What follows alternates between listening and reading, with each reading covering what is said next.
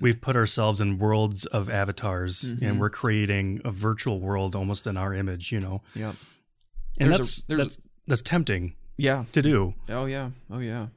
to create a world quote unquote in our image, you know, giving ourselves a new image in the virtual world contrary to who we truly are.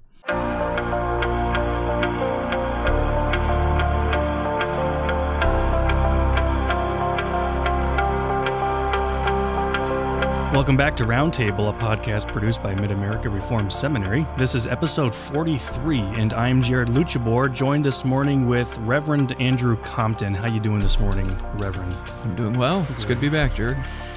Well, you might recall a while back um, a couple of episodes that Reverend Compton and I did on the church and media and technology. Uh, we're going to zone in just a little further this time and talk about a much talked about platform that many of us are all too familiar with, and that is social uh, media. I'm on social media. Reverend Compton, you're on social media. I am. Facebook and Twitter. Uh, I'm on Instagram as well. Uh, my job in content creation utilizes social media to an incredible degree. Uh, as you know, it's a it's a platform that can be a boon for Christians, but unfortunately has many uh, negative aspects to it that can produce some bad habits. Uh, it might be best for us, you know, in this conversation on social media, uh, to discuss not necessarily calling them pros and cons, but maybe best practices and bad habits for Christians on social media. And when I say sh- social media, thinking um, primarily of the way we interact and um, speak, so to speak, um, through our text um, responses to those on social media and how we're reacting to those in uh, the webosphere Yeah. um, Facebook, Twitter, and Instagram. Perhaps you want to elaborate more on what this idea of of speech or text is on on social media and, and how Sure. yeah Well, yeah, and it is, you know, a lot of people anymore, and, and I, I, guess I assume that many of our listeners are in some way or another involved in social media. It might even be as minor as you're on social media just so you can access your church's prayer chain. A lot of church prayer chains are now on Facebook or prayer groups and things like that, and and so a lot of people will will use it even minimally. Even if they're not actively posting pictures or posting comments or interacting with other people's uh, other people's um, posts or shares or whatever. But but it is interesting how there's a lot of pastors and a lot of writers wrestling with how Christians are using social media. Um, the uh, there's a newish book, 2019, by Samuel uh, T. Logan called "The Good Name: The Power of Words to Hurt or Heal."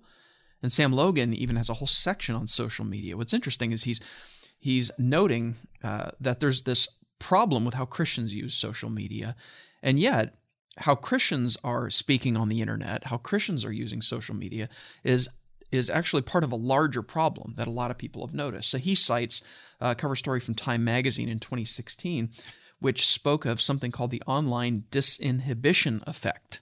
The online disinhibition effect. That's a mouthful, I know. Right. Um, and and uh, this uh, this article written by Joel Stein that that um, Sam Logan is citing points out this online disinhibition effect, uh, in which factors like anonymity, invisibility, and lack of authority, and not communicating in real time, strip away the mores society spent millennia building. Right here's these these we we've learned basically how to talk with people face to face, but the internet. Um, the internet's very nature and social media's very nature means that the normal things that keep us in check and promote good communication are stripped away. Mhm. again creating this this disinhibition effect. People talk about losing their inhibitions when they drink too much alcohol right? That's why people who are drunk begin to to spout off and, and just can say terrible things And you're saying that's being re- analogous you're saying that's being reflected on social media there's today. something analogous to that. Okay. You lose your inhibition. I'm Right. not looking you in the eye. I'm not watching you wince when I make some offhand comment. You know, Yep. um, that that's supposed to trigger something about my humanity and about your your image bearing. Uh, instead, I'm just throwing a what seems to be a, a neutral uh, string of words up on a screen. Well, you can't you can't gauge a certain level of emotion through text or even emojis. You're right, right, Right. Yeah, even emojis don't don't. Here's an effort to try to reclaim some semblance of facial expression. And interesting, even you, you can even get these emojis that actually look like you, Right. and and and yet even then they're still there. There's something that's lost in the translation. We've put ourselves in worlds of avatars Mhm. and we're creating a virtual world almost in our image, you know. yeah, And There's a- that's a- that's that's tempting yeah. to do. Oh yeah, oh yeah. To create a world, quote unquote, in our image. You know, giving ourselves a new image in the virtual world, contrary to who we truly are.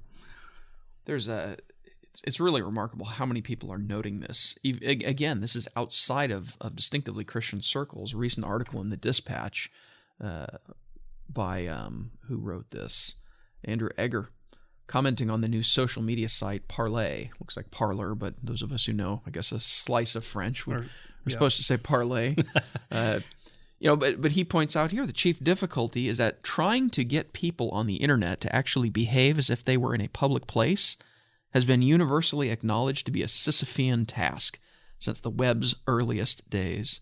Remember, Sisyphus was that Greek uh, hero, I guess, or maybe anti-hero who's trying to push the boulder uphill. Uh, right? Yep, yep, yep. There's our there's our our little cultural reference there, but it's recognized that people don't behave well on the internet. Um, and, and so what do we do in the church, right? We, we, we did our, we had our discussion about words and, uh, or I'm sorry, about um, use of media and use of the internet. Um, how should Christians be thinking about this? If the world's recognizing this as a problem, are Christians recognizing this as a problem? Right. Uh, I hope so. And I think um, a good way to tackle that is by um, reflecting on the sixth and the ninth commandment a little bit, especially as it's expressed in uh, the Heidelberg Catechism. Do you want to elaborate on those two things just a little bit? Yeah, sure. What's what's neat uh, is how regularly our catechisms um, of the Reformation era um, really recognize the heart at various of the Ten Commandments. That um, you know that when when we read the uh, the sixth commandment, for example, um, you know, uh, thou shalt not murder. Uh, the the catechisms, the re- Reformed uh, theologians and pastors have have never been content to tell their congregations, so go out this morning and don't knife anybody. Amen. Go in peace. Right? Well, no. There's what's what else is going on in the temptation to murder somebody, to attack somebody, and the, the catechisms really un- unpack a, a number of the implications of why we shouldn't murder, and in fact how we should behave instead. So the Heidelberg has some wonderful things. I don't know if you if anything stands out you want to read. Sure. I mean, right there at the very beginning, what does God require in the sixth commandment? This is Lord's Day uh, 40, 105 Q&A. Yep. That I neither in thought nor in word or gesture dishonor, hate, wound, or kill my neighbor, uh, whether by myself or by another. But another thing that sticks out to me is that I would uh, nor willfully expose myself to Hmm. any danger. Mm-hmm. You know, is there a sense in which we're exposing ourselves to danger on social media, if we can, if we can call it that? Oh, sure, sure. Even my translation even uses the wording, uh, "I'm not to belittle my neighbor, belittle, hate, insult, or kill my neighbor." Mhm. But it's easy to belittle people uh, on the internet again because of that disinhibition Mm-hmm. uh, that we feel. I'm struck even by the language of question 107. Is it enough then that we do not murder our neighbor in any such way? Answer no. By condemning envy, hatred, and anger, God wants us to love our neighbors as ourselves. Okay, that's a key thing. Is, is my wording loving? And of course, I've met people who are very, I believe, very harsh on the internet, and they would claim they're being loving. They're re- they're rebuking wrong. Well, we can talk about that in a minute, but um, but but we do need to ask that question: Are we really loving our neighbors as ourselves, um, or are we just loving our desire of looking right and our desire to? Do we love our ability to spout off at the mouth and feel in control?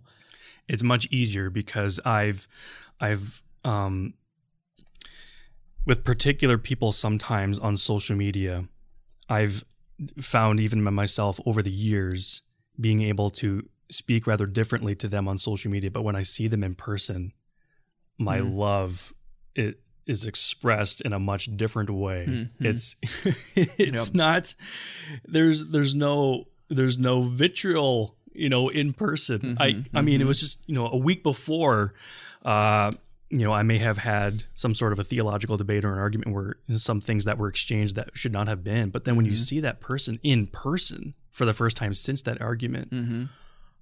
it's mind-boggling how how Mhm. different your speech is to this Mhm, person.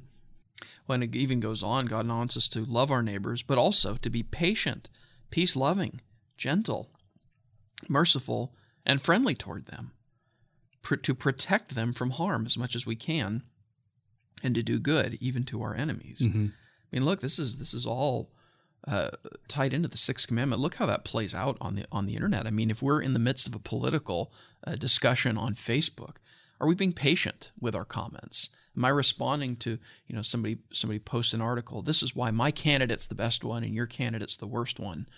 Uh, am, I, am I being patient in my response? Am I being patient even in formulating my response? Mhm. Or am I just going to write in and say, "No, you're an absolute moron"? You know, exclamation point, exclamation point, exclamation yeah, right. point. You know, is that, or or is that really patience there? What if I instead thought through how are they going to hear this? What can I say that might get them to mitigate their speech a little bit? Wouldn't that be a victory if I if even if my my social media connection and I didn't agree, uh, what if we had at least more nuanced rhetoric?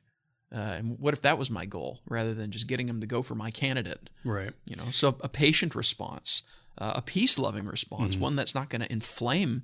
You know, if I if I write your article shows that you're a you're a complete idiot. You know, what if instead I said I, I can see you're passionate about this. Um, have you considered that actually there's some weaknesses in in this regard as well? Right? Isn't that a way to promote a healthy discussion, Mhm. to promote peace, or a gentle one, a merciful one, a friendly uh, response? Sometimes I wonder, you know, um, one aspect of social media and our conversations that we have on it that um, can inflame our um, desires to speak differently on social media is the fact that there's one thing that's very different on social media than there is in our in-person conversations as obvious as that might be Mhm. and that's that on social media we're having if it's not an, a direct message it's a public conversation Yeah. we know that we're having this argument or or quote unquote one on one with somebody Mhm. in a in a in a well, timeline chain or a news feed conversation, and we know that there are many many people watching uh, Mhm, one mhm. conversation unfold. Mm-hmm. And what happens when you do that, I think sometimes you might say things that's going to draw the attention of of supporters. Mm-hmm. And then when you see, um, say, for example, that your uh, reaction or comment to somebody is gaining more traction with Mm. the amount of likes Yep. and heart signs and care symbols, and the other person is not, can give us a false perception of success in in in winning an argument or um, feeling that you're um, because you feel successful in this Mhm. argument that it's the, the- what you're saying and how you're saying it is good Yeah. you know Isn't that ironic?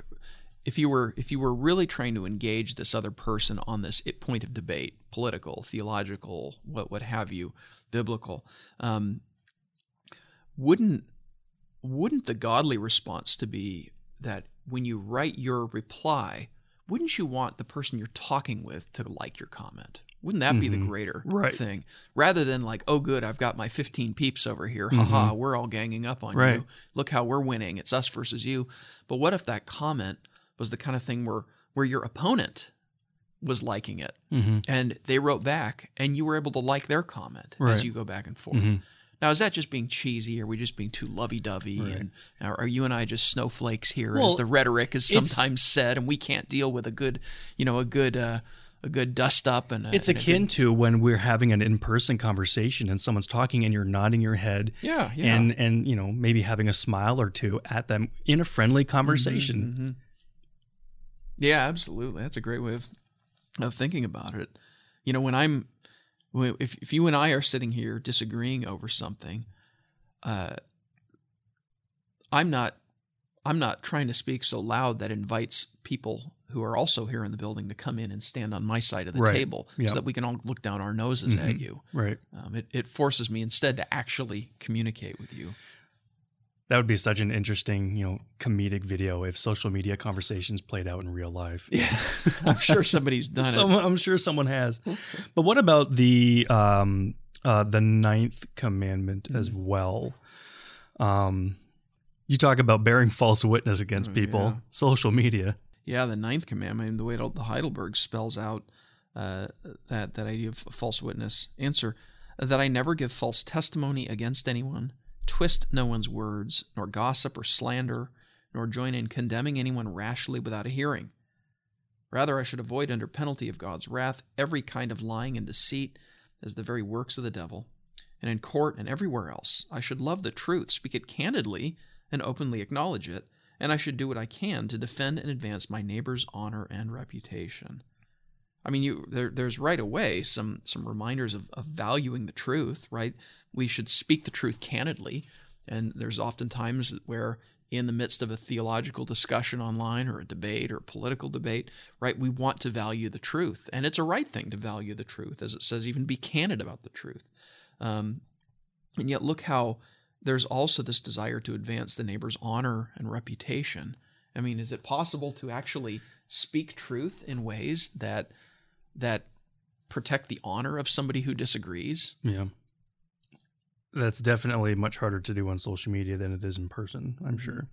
The one thing that really sticks out for me when it comes to gossip and slander on social media is that I think that um, gossip outside of social media normally starts in very huddled conversations with the one being gossiped about not in tune with what's going on. But I feel like on social media, it's almost the exact opposite. It's not a huddled conversation anymore. It's a full blown expose um, of someone who is seeing the beginning of a conversation happen right away about Yeah. them. It is interesting how even the news. I've noticed that the new. Well, I don't watch a ton of news, but uh, that's itself a stressful thing because of some of these same things we're talking about here. but but more and more and more, um, it's it's common to see a report where they are putting a screenshot of the Twitter feed of some politician or the Twitter feed of some church leader, and here it is up there or a facebook post by somebody right this is um, that's just an example of um, this is a very public venue and some would say Mhm. well i'm you know maybe they're going to try to comment in a private group or they're going to have a try to have a privacy setting uh, that that doesn't allow people to see it you know with a word if i say something to you in a fit of uh, when i'm losing my discretion um, saying something um, in anger I mean, that word is going to cause its own damage. Right. And I can't really unring that bell. Uh, but Lord willing, um, as I ask your forgiveness and I, I, I tell you that I want to glorify God with my speech, uh, even when we disagree, you know what? By God's grace, your memory of that harsh word will, will begin to fade and be overwhelmed by my kind words and my, my upbuilding words to you. But with social media, even if I repent of that word, even if I delete that tweet, I mean, it's out there. hmm There's some cachet somewhere There that's is. got it. Yep. Someone may have already screenshotted it, put Mhm. it on, you know, CNN or Fox News. Uh, somebody's already put something somewhere. Right. Um, it's it's being it's being filed away for use in some trial. It's being filed away for use in some charges, or right. It's out there. Right. You, you talk about Twitter, and I feel like that can be that's it's such an interesting platform because of the way um, its interface, where you only have a certain amount of characters or words uh, that you can type in, and because we're so limited in that, you're almost forced to choose very carefully what you want to say in, a, in a small block. But if you want to say something really fast, you're not giving yourself plenty of time to think carefully about what it is that you're going to write and those 120 or 150 characters or whatever it is now um, can prove to have long lasting effects. You know, there was a, a, a real interesting thing that Sam Logan noted in his book, The Good Name. And he was noting how a couple of years ago there was a lot of uh, academic discussion over the nature of works and grace in the Mosaic Covenant. And a lot of uh, Reformed and Presbyterian biblical scholars and theologians were, were trying to grapple with that. Sometimes it's called the republication debate. Mhm. Um, And Sam Logan talks about the fact that, that the Orthodox Presbyterian Church released about a 100 page report by a, a, a, very fine group of, of scholars, um, really working out the details of this. And he said he got this report and went, Are you kidding me? 100 pages to talk about this? But he said as he read through it and when he got done, he, he said, You know, there's a lot of distinctions necessary to really understand what everybody is saying in this in this uh, in this discussion. And he said it really needed 100 pages to treat it with integrity and, and to treat it so that it shed light and, and didn't just apply heat. And uh, and he's and and to your point, right? You couldn't do that in a tweet. Right. Tweet wars over the nature of works and grace in the Mosaic Covenant. Uh, blog wars over the work nature mm-hmm. of works and grace in the Mosaic Covenant. Facebook wars over that. Um, can't do what a 100 page report can do. And quite frankly, that 100 page report is one source in a much larger corpus of, right. of things. It's just an example of how limited social media can be and unable to capture the same kinds of distinctions distinctions necessary for um, for real positive uh, conversation. So, if you have something to say to your friend, write them a book. Yeah. yeah yes. Uh. Well, let's move on to what we as Christians can do to just overcome a lot of the the vitriolic things we uh, see are, are tempted to do on social media. How we can temper our behavior on social media. Mm. Um, how we um, can prevent facilitating bragging, promoting jealousy, entertaining gossip or slander. Um, creating an environment of anxiety for for us or for others mm-hmm. and cultivating an environment that's not distracting us from what's essential and what's important what's what's what are a few baby steps that that us as christians can take seems to me one way one thing that's really valuable for us on social media is to to just mentally draw together spoken words and typed words into the same category mm. of godly speech. That's good. And really start to to to be aware of the fact that when I'm typing, either with my thumbs on my phone or on my laptop or whatever I'm using, I'm doing the same thing as when I'm I'm speaking with my mouth. Right. Um, and and even to visualize, insofar as we're able, the, the, that other person we're talking with, and some of that will really help us then put our social media discussion and identity into our larger Christian identity, and namely that is being God's ambassadors. Uh, Paul Tripp has a really useful book from a few years ago called War of Words, getting to the heart of your communication struggles.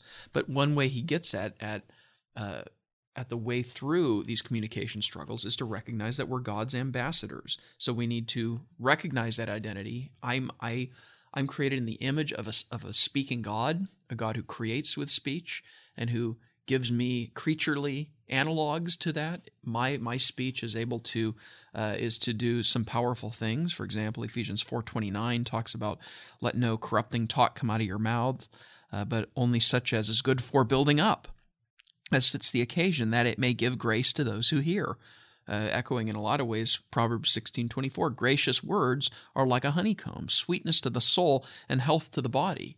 Right? The Lord is the healer. The Lord is the life giver. The Lord is the, the, the grace giver. And look how even people with words have, have a, an analogous kind of role um, interpersonally. But, but if we can have that understanding that we're God's ambassadors, and then secondly, we can we need to understand the king's mission. What is his goal for, for our words? and and also what are his methods? Uh, says we need to have an understanding of the king's methods.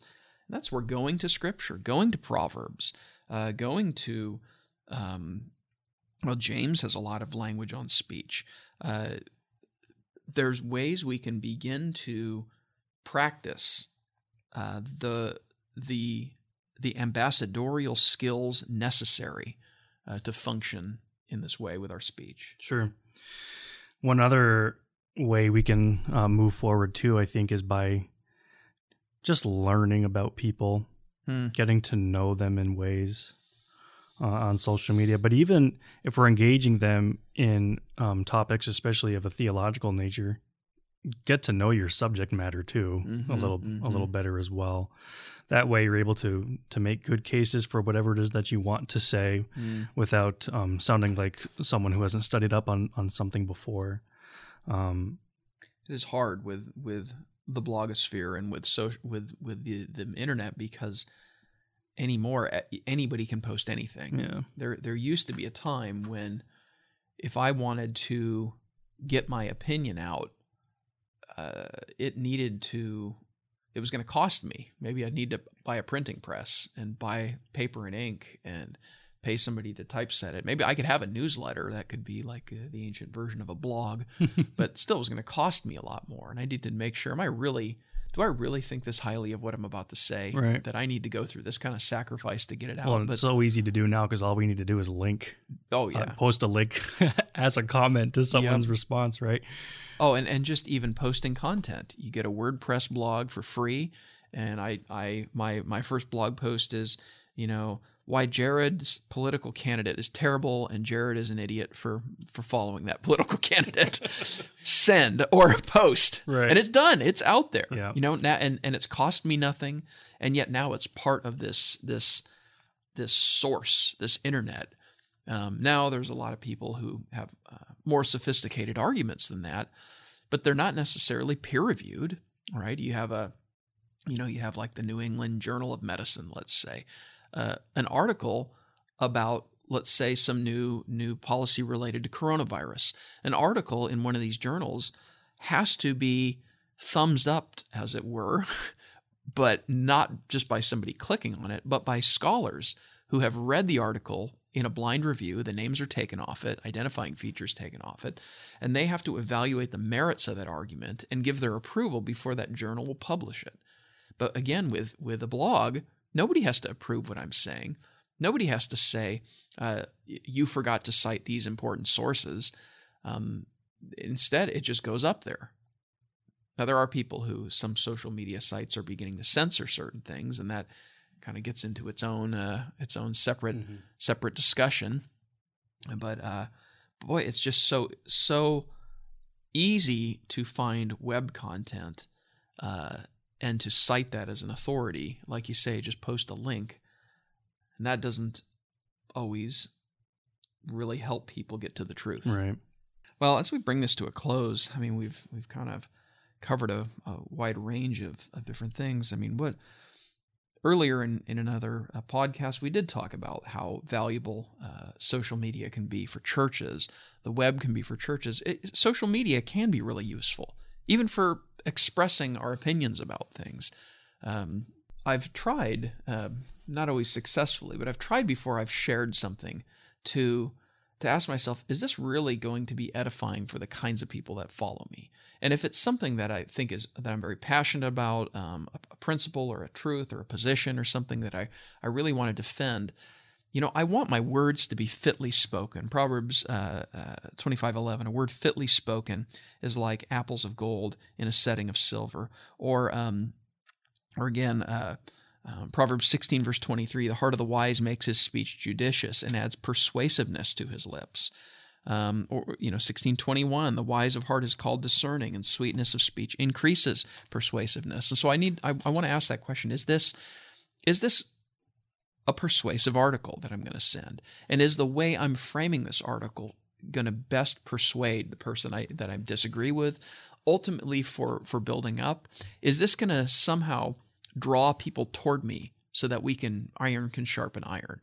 If I post this political article or this theological uh, position, um, is this going to um, is this going to create a conversation that can really involve some back and forth growth? Uh, that, that's that's I think um, something I've I've sought to do, um, but something we could really do as we're um, as we're posting. I want to build people up. I want people to grow, and I want to move toward these people. And I think we could even maybe go the next step and, and say, I deep down want my social media presence to be a, a tool that makes my actual face to face interpersonal presence better Right. rather than becoming an alternative to that. So that my I would love it if my what I this article I just shared or this blog post I just shared, I would love it if a friend writes back and says, "I'd like to talk with you more about this. See, could could we grab coffee tomorrow?" That would Mhm. be great because that would actually then facilitate our relationships together. If only we had more social media interactions that led ultimately to in-person interactions or web chats or or whatever. Yeah. Well, it's an important time, I think, for Christians to use social media in ways that that points people to to God and His glory, uh, hmm to Jesus Christ and His mercy, Right. uh, and pastors especially to to model for their congregations and elders and church leaders how to use social media Yeah. really in ways that reflect the heart of a pastor or church leader, being ambassadors for for their Savior. Well, even on our uh, use of social media, it's good to continuously ask us that question in the Westminster Standards What is the chief and highest end of man? To glorify God and enjoy Him forever. And also to reflect upon what Ephesians 5 15 through 16 says Look carefully then how you walk, not as unwise, but as wise, making the best use of the time, because the days are evil. Making the best use of our time, even on social media. I hope you've enjoyed this conversation between Reverend Compton and myself on social media. Next time, we'll talk about Christianity in the arts, including film, music, and literature, with Dr. Strange joining us for that discussion. For more podcast episodes, you can find us on sermonaudio.com as Mid America Reformed Seminary. You can find us as well on YouTube, Spotify, Apple Podcasts, and Google Podcasts. Be sure to search Mid America Reformed Seminary. I'm Jared Luchabor. Till next time.